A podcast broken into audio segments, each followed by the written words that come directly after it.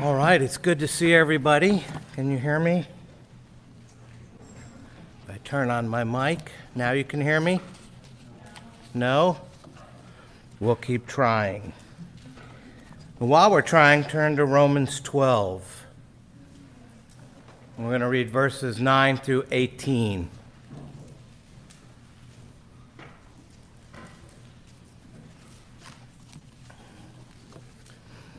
It is Family Sunday, so we've got lots of kids here, uh, hence uh, a story about cookies, um, chosen specially for this day. Not that I don't particularly enjoy cookies as well. But let's turn to our text for today, which is Romans 12. We're starting a new series on the one another commands of the New Testament. We'll be doing this this summer. Uh, so we have uh, 12 or 13 of these. Um, just in the epistles, there's over 30. There's about 60 throughout the whole Bible, although there's a number that are repeated. Uh, the love one another command, which is next week's sermon, actually appears about 10 times in the New Testament. Um, so, turn to Romans 12. Let love be genuine. Abhor what is evil, hold fast to what is good.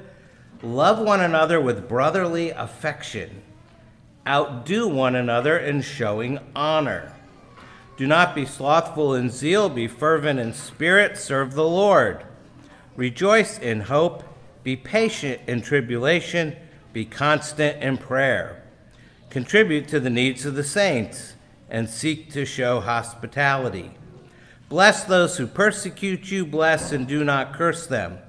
Rejoice with those who rejoice, weep with those who weep. Live in harmony with one another. Do not be haughty, but associate with the lowly. Never be wise in your own sight. Repay no one evil for evil, but give thought to do what is honorable in the sight of all. If possible, so far as it depends on you, live peaceably with all. The word of the Lord. Thanks be to God. Let's pray. Heavenly Father, this is your word, and we need it this day more than yesterday. Thank you for giving us the scriptures and making us your people. Lord, today we come to the first of many one another commands, and they sound so easy, and yet we know they're easier said than done.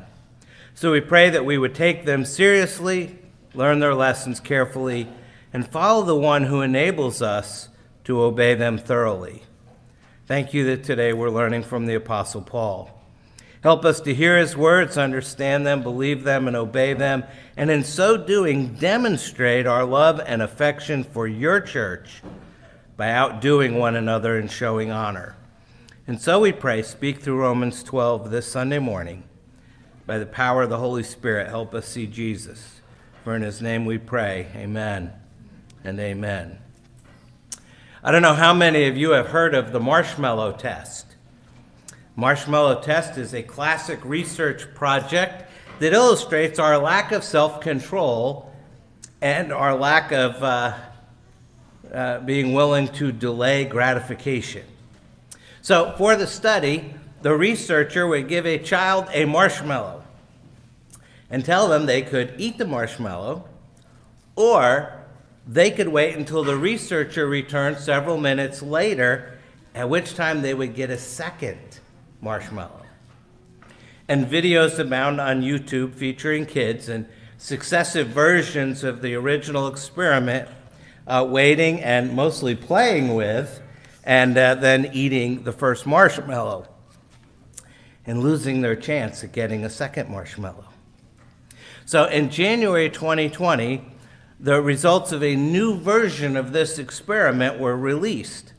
And in this new version, kids were paired up and they played a game together. And then they were sent into a room and given a cookie with the promise of another cookie if they could wait for it by not eating the first cookie. However, some of the kids were put into a different uh, room in what the researchers called an interdependent situation, in which they were teamed up with another kid, and told they would only get the second cookie if both they and their partner could wait for it and not eat the first cookie. And the results of the test showed that the kids who were teamed up and who depended on one another waited for the second cookie way more often, about three to four times more than the individual kids. And the researcher said in this study, the children were motivated to delay gratification because they felt they shouldn't let their partner down. And if they did, their partner would have the right to hold them accountable. I doubt the kids would use that terminology. So I was thinking if we need to depend on one another when it comes to getting cookies, then Romans 12 says we need to depend on one another when it comes to showing honor. If we can work together in getting cookies, then we can work together when it comes to showing honor. So, our specific focus this morning is on the two commands in Romans 12, verse 10 Love one another with brotherly affection and outdo one another in showing honor. These commands are addressed to the church. The one another here does not mean everybody everywhere, although there are verses that say that. But these commands right here in Romans 12 are specific to fellow believers in the church. Now, that doesn't mean you can't have affection for an unbeliever, you surely can. And it doesn't mean that you shouldn't honor unbelievers, you surely should. But the focus here is on the church. Wherever else you have affection, have it here. And whomever else you honor, show honor here. So this leads to several questions. What is affection toward fellow believers? And what does it mean to honor each other? And why is this commanded? Why is it important? How do you experience it? And then there's even harder questions. How do you have affection for a believer you may not like? Or how do you honor believers who do dishonorable things? So let's start with the what of honor. If you've got the uh, uh, sermon outline, either printed out or following along online. That's your first blank, the what of honor. So, what is affection and what is honor? Both of uh, the words we see at the beginning of verse 10, love and brotherly affection, are emotion laden words. They immediately ruin that sort of stoic pseudo Christian notion that we don't have to like people, but we should love them. Of course, it's true that you can love somebody you don't like. That is, you can do good things for them. You can help them and treat them respectfully, even if you're a little cold about it. But that's not the kind of love the Apostle Paul is talking about here. And there's two implications in these words. So the first word for love at the beginning of the verse is philostorge. And that means that's the sort of comfortable at homeness you feel when you put on your favorite t shirt, or you sit with an old dog, or you fall into that easy chair that your body has molded for the last 10 years. Or having a friend that you feel so easy with, there's not the slightest worry about having to keep the conversation going or getting through those calming times of silence. Now, the second word, brotherly affection, is Philadelphia, like the city. And it's just what it says it's the affection in a family that comes with long familiarity and deep bonds. Now, of course, if your family's anything like mine, uh, you can have squabbles and you can get mad. But let some bully pick on your little sister, and family affection shows a whole new side or let one of the family members get a life threatening sickness or suddenly pass away. And there's a kind of tears that don't come for others. And all of this is to say that's what it's the kind of affection we're supposed to have for each other in the church. Now, I know there's some people that are saying that's too hard. I can't do that.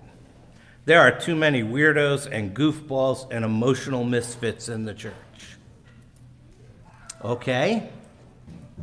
For the sake of argument, we'll say you're right. So what? Since when are the commands of God supposed to be doable in your own strength? You know, Matthew 19, with man this is impossible, with God all things are possible. Besides, how do you know those people aren't talking about you? So, what about showing honor? Verse 10 says, Outdo one another in showing honor. What is that? Honor is different than affection. You can honor a person for whom you have no affection. Paul doesn't want you to choose between these two things. He wants you to do both, but they are very different. Honoring someone is treating them with your words and actions as worthy of your service. They may not be worthy of it, but you do it anyway. You're treating them as if they are worthy of your service. So, honoring often means treating people better than they deserve. For example, uh, Paul says in 1 Timothy 6 Let all who are under a yoke as a bondservant regard their own masters as worthy of all honor, so that the name of God and the teaching may not be reviled. So they may be scoundrels, but you're to regard them as worthy of honor, not because they deserve it, but for the honor of Christ. You count them worthy the way God counts you righteous. You count them worthy the way God counts you righteous.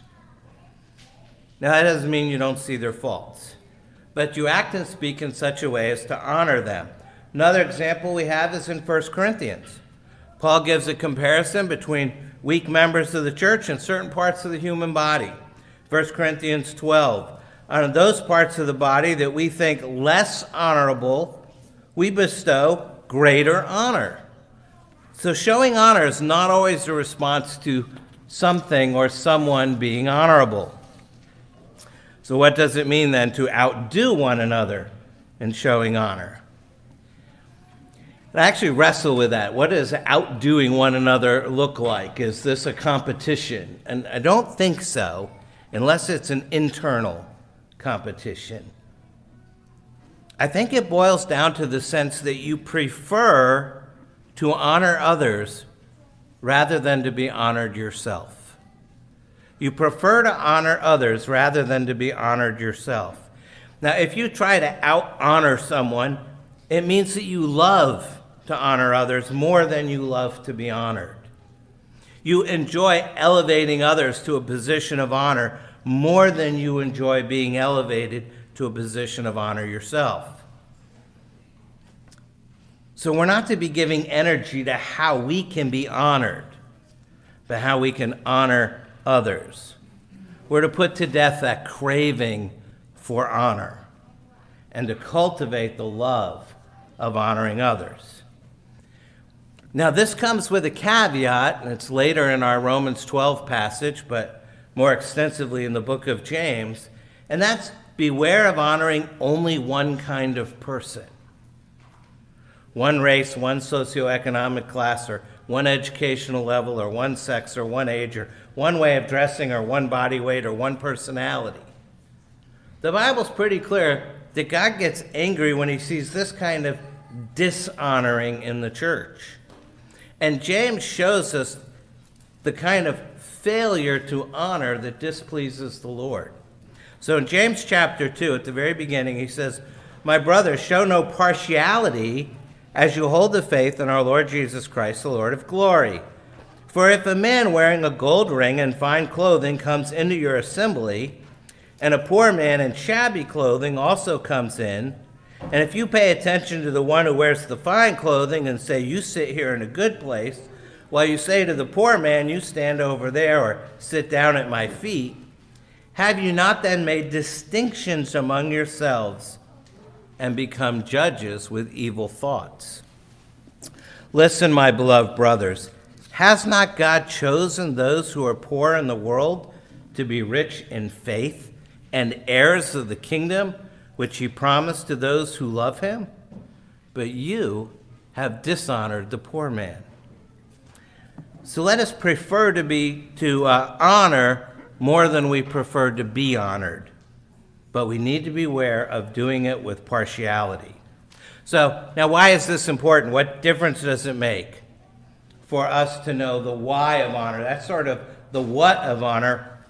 What about the why? Why does it matter that we have affection for each other and that we prefer to honor each other? Basically, I'm assuming it matters because the Bible says it matters. So that's the first thing. Um, you know, it matters because the Bible says so. That's sort of your sort of very basic answer, but I'm not going to leave it there. We are going to seek to get into the mind of Christ as revealed in Scripture in order to understand why he commands affection and honor. Now, first, God commands that we love with uh, affection and honor each other because these two experiences, along with all those others listed in Romans 12, show the reality of our new nature in Christ. In other words, these are behaviors that are natural and fitting for those who are born again and are indwelt by the Holy Spirit and are justified by faith and are treasuring Christ and are hoping in the glory of God. These are behaviors that are fitting and natural and proper. They become like fruit. Affection is natural because the new birth means we're all born into the same family. We have one father and we're all brothers and sisters. 1 John 5 says, Everyone who believes that Jesus is the Christ has been born of God, and everyone who loves the Father loves whoever has been born of him. In other words, love for the Father shows itself in love for the children. Affection for God brings affection for his children.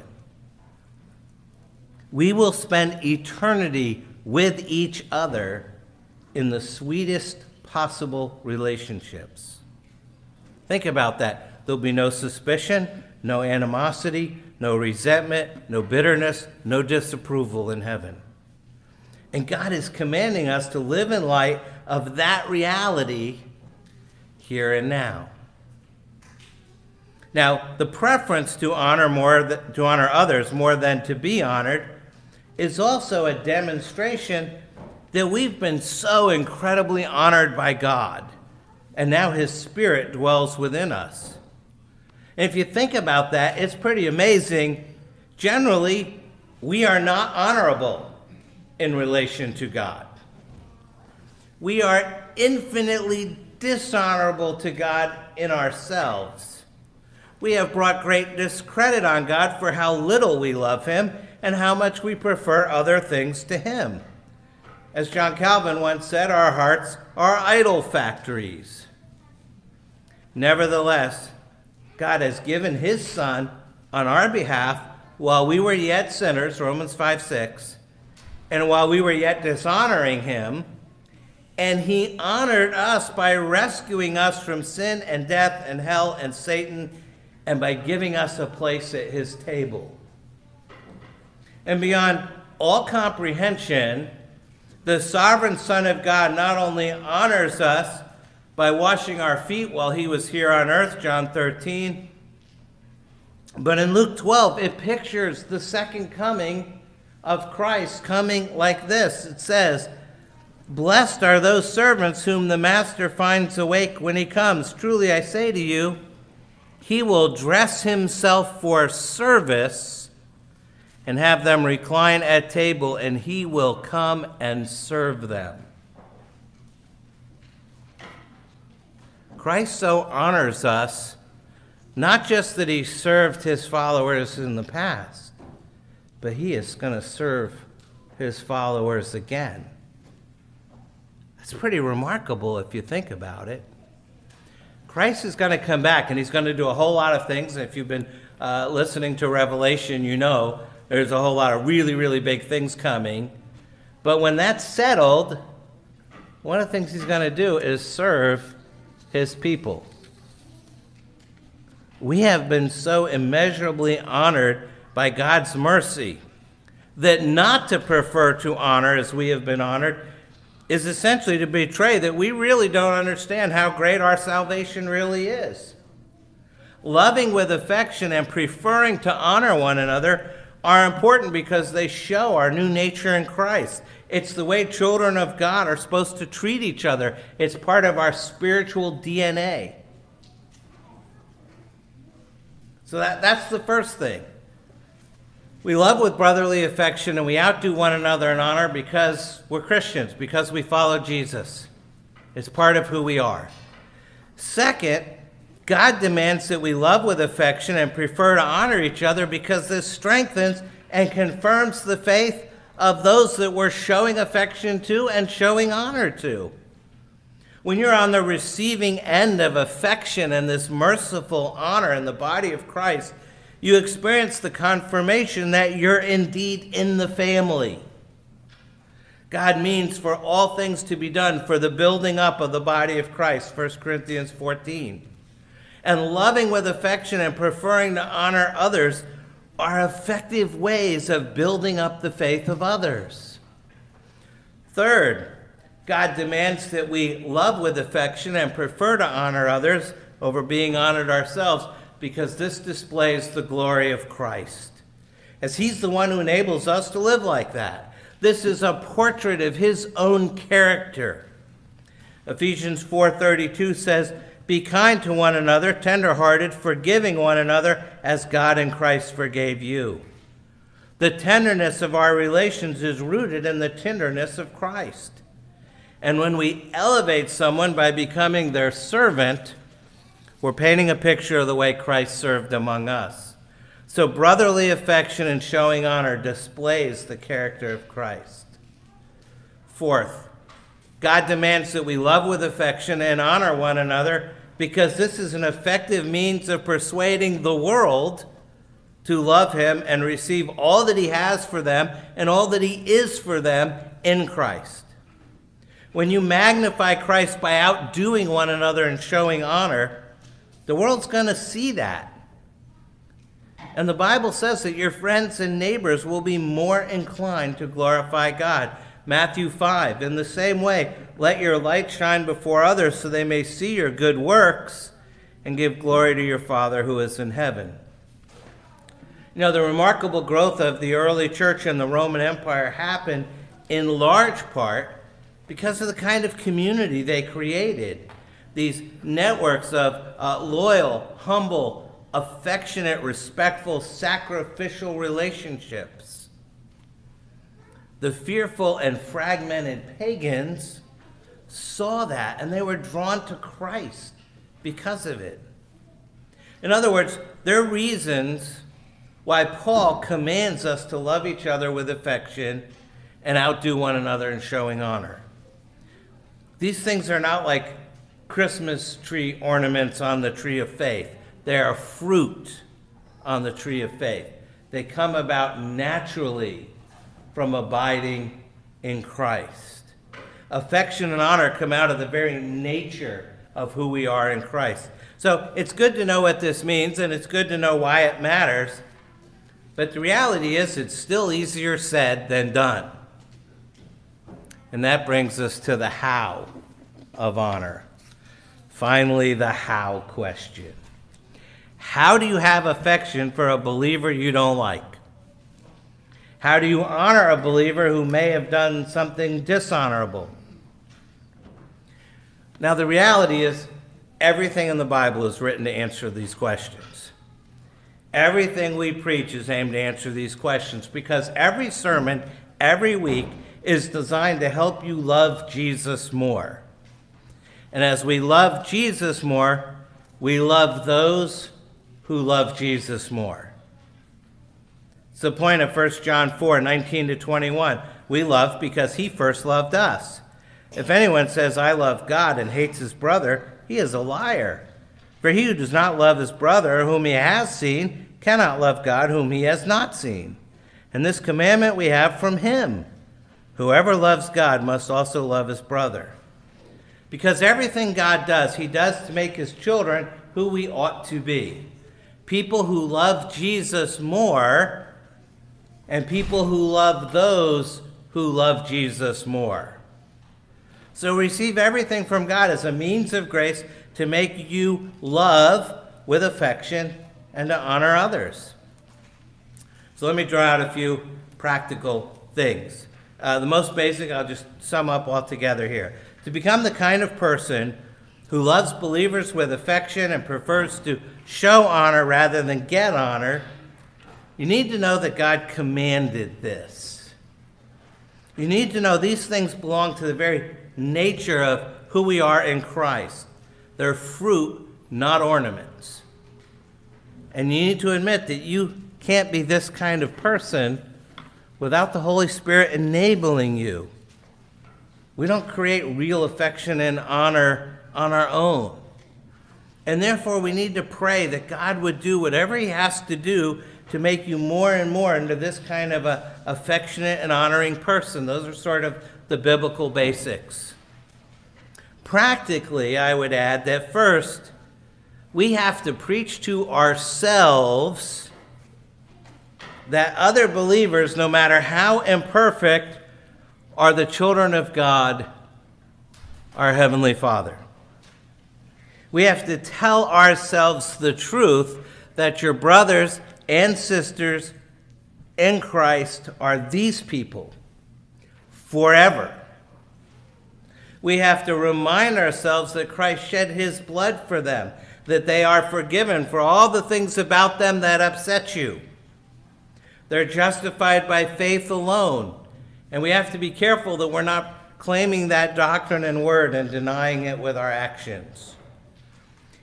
If God has clothed them with the righteousness of Christ, then I think it's incumbent on us as best as we can to see them as clothed with the righteousness of Christ.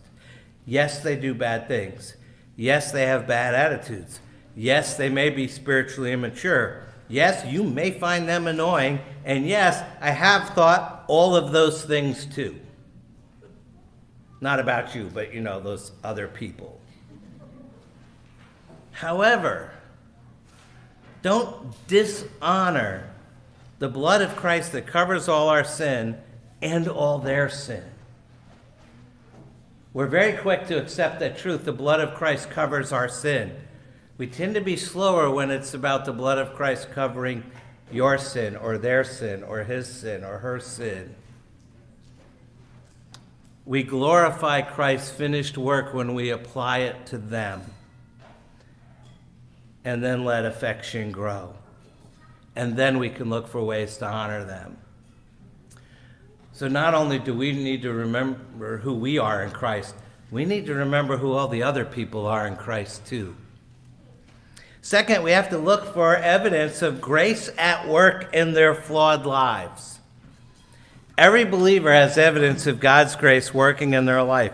God is at work in every saint. Don't dishonor the work of God by always complaining about the works of the flesh. So we're to look for evidence of grace. This is what God is doing for you at the last judgment. He's going to gather up all the D's and F's in your life and burn them. Then he's going to spread out your C's and your B's and rejoice over the evidence of grace in your life. I don't think there'll actually be that many A's, and there are no A pluses. So do for others now what God will do for you then. Rejoice over every evidence of grace. When we see growth, you know, we may want to see a person do this, but they only get halfway. They still got halfway. Let's not be quick to criticize that they haven't gotten all the way yet. Let's do that for each other. Let the wideness of God's grace awaken more and more affection and move us to showing honor one to another. Third, we need to remember that we were once alienated from God and without hope. We were once where they are. Ephesians 2 says, Remember that you were at that time separated from Christ, alienated from the commonwealth of Israel, and strangers to the covenants of promise, having no hope and without God in the world. But now in Christ Jesus, you who were once far off have been brought near by the blood of Christ. You are undeserving of any affection and any honor, but in Christ, God has given you both. Philippians 2 3, which we read as part of our responsive reading this morning do nothing from selfish ambition or conceit, but in humility count others more significant than yourselves.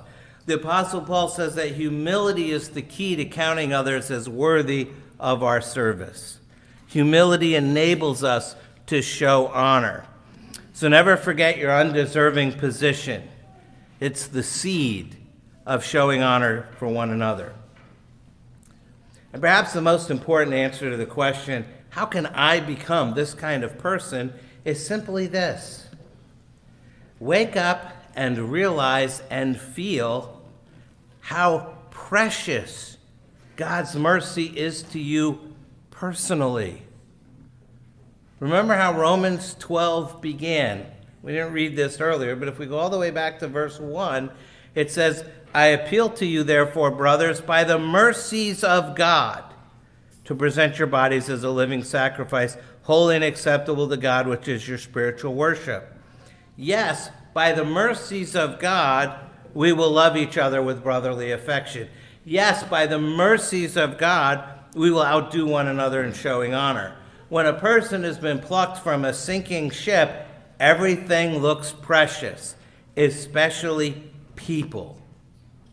And how affectionate we are to the people on the shore when we have just been saved. Well, that's our true condition. We are servants who want to be kings, and then the true king came and became a servant and he loved us and he honored us. We just need to wake up to that truth.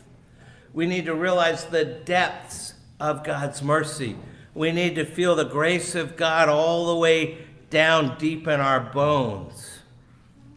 And then when we do, our affection for God's people will grow and you will love to honor them. Again, it's much easier to say than to do. So perhaps we could use an example of showing honor.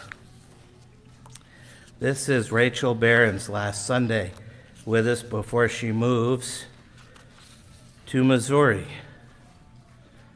It is also her birthday.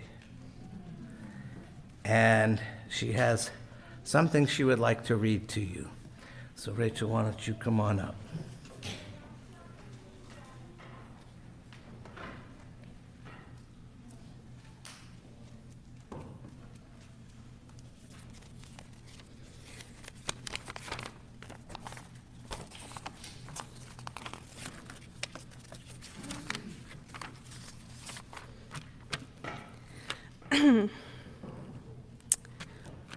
you may not know me very well.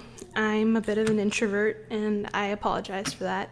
Um, my name is Rachel Behrens, and I've been part of the Potomac Hills family since I was about five months old. I can't personally attest to the love Potomac Hills showed my family for our first few years here.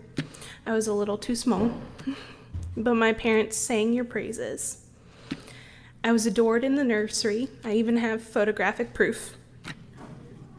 And I took my first steps at another church family's home. Growing up, my sister and I interrupted our fair share of church services, and you always showed my thoroughly embarrassed parents lots of grace. I was the shy little girl with the golden ringlets that twirled up and down the aisles during worship. I have fond ma- memories of reenacting Bible stories and making great friends, playing red light, green light, sorry, and eating animal crackers in children's church. My whole family loved it here. And it wasn't too long after my parents became members that my dad had the privilege of serving as an elder here.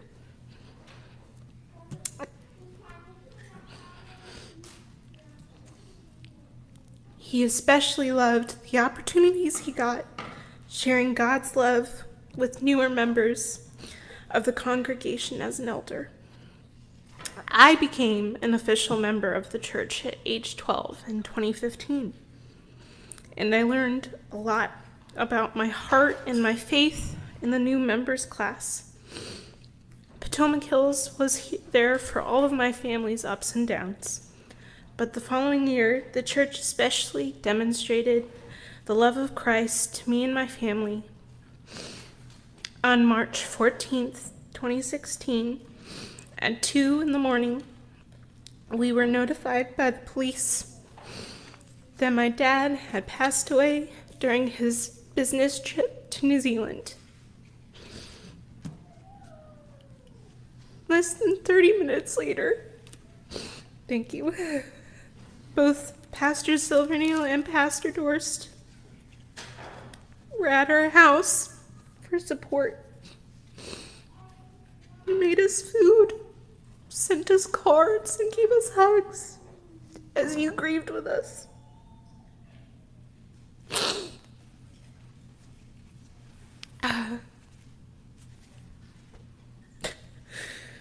Personally, the loss of my father made me bitter and angry at the world, and at times the only respite from the pain was at youth group.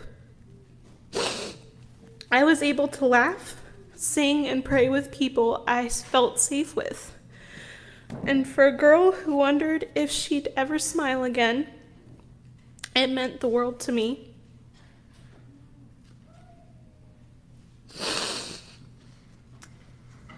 The beginning of prayer groups and youth group helped me make it through my most anxious moments during high school.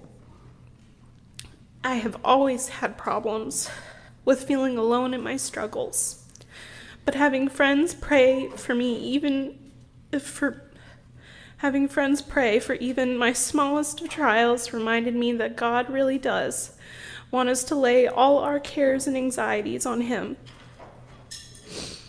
Little did I know a global pandemic would test that realization.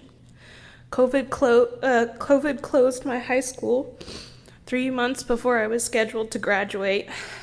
I tried to brush it off and started preparing to go to college in New York at my father's alma mater that fall. In July, a month before I could move into my dorm, New York and Virginia established extensive travel restrictions, and I could no longer safely attend college in person. I was forced to take a gap year, and I was devastated. My home life was tumultuous, but it was where I had to stay. I felt listless, and I didn't know if I'd ever make it to college.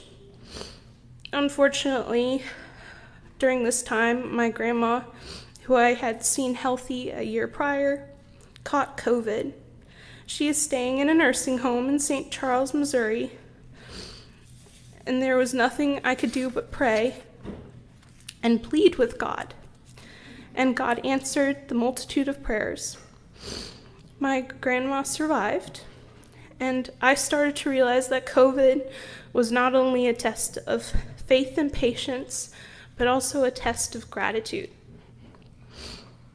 Like many of you, before COVID, I took most of my daily activities for granted. I found myself missing things I never thought I would miss, like the sticky seats in a movie theater, crowds in a mall, and most of all, I missed a sense of community. In June, I was finally able to see some of you again. I cried the first day we made it back to in person worship despite the fact that all of our songs were muffled with face masks. The chorus of your voices shook me to my core. I took this church family and my own family for granted. And if it weren't for COVID, I would never have made that realization. I changed directions and I'm now going to college in Missouri. I'm moving there tomorrow. to spend time with my family, I will get the opportunity to hug my grandma and hold her hand as I tell her I love her. I could not be more blessed.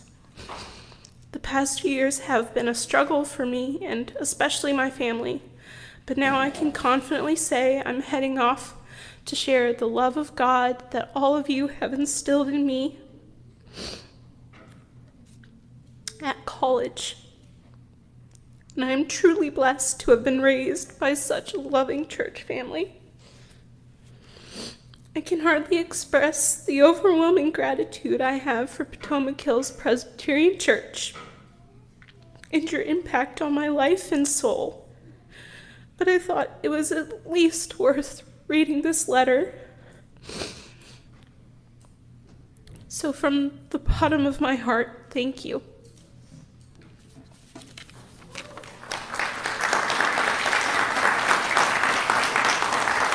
Wait, wait. Let me pray for you, and then I'll pray for us. Heavenly Father, thank you for Rachel. Thank you for bringing her here. Thank you for her family, for her brother and her sister who are here to support her. Thank you for all that you have brought her through. And Lord, we pray for these next set of adventures as she heads off to college in Missouri.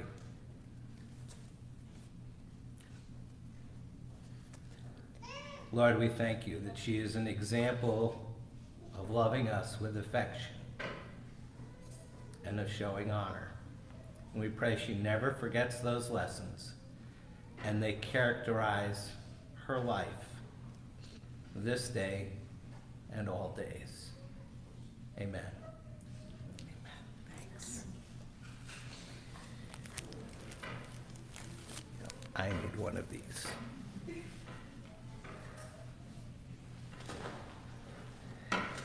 Well, you all need prayer too, so let's pray again.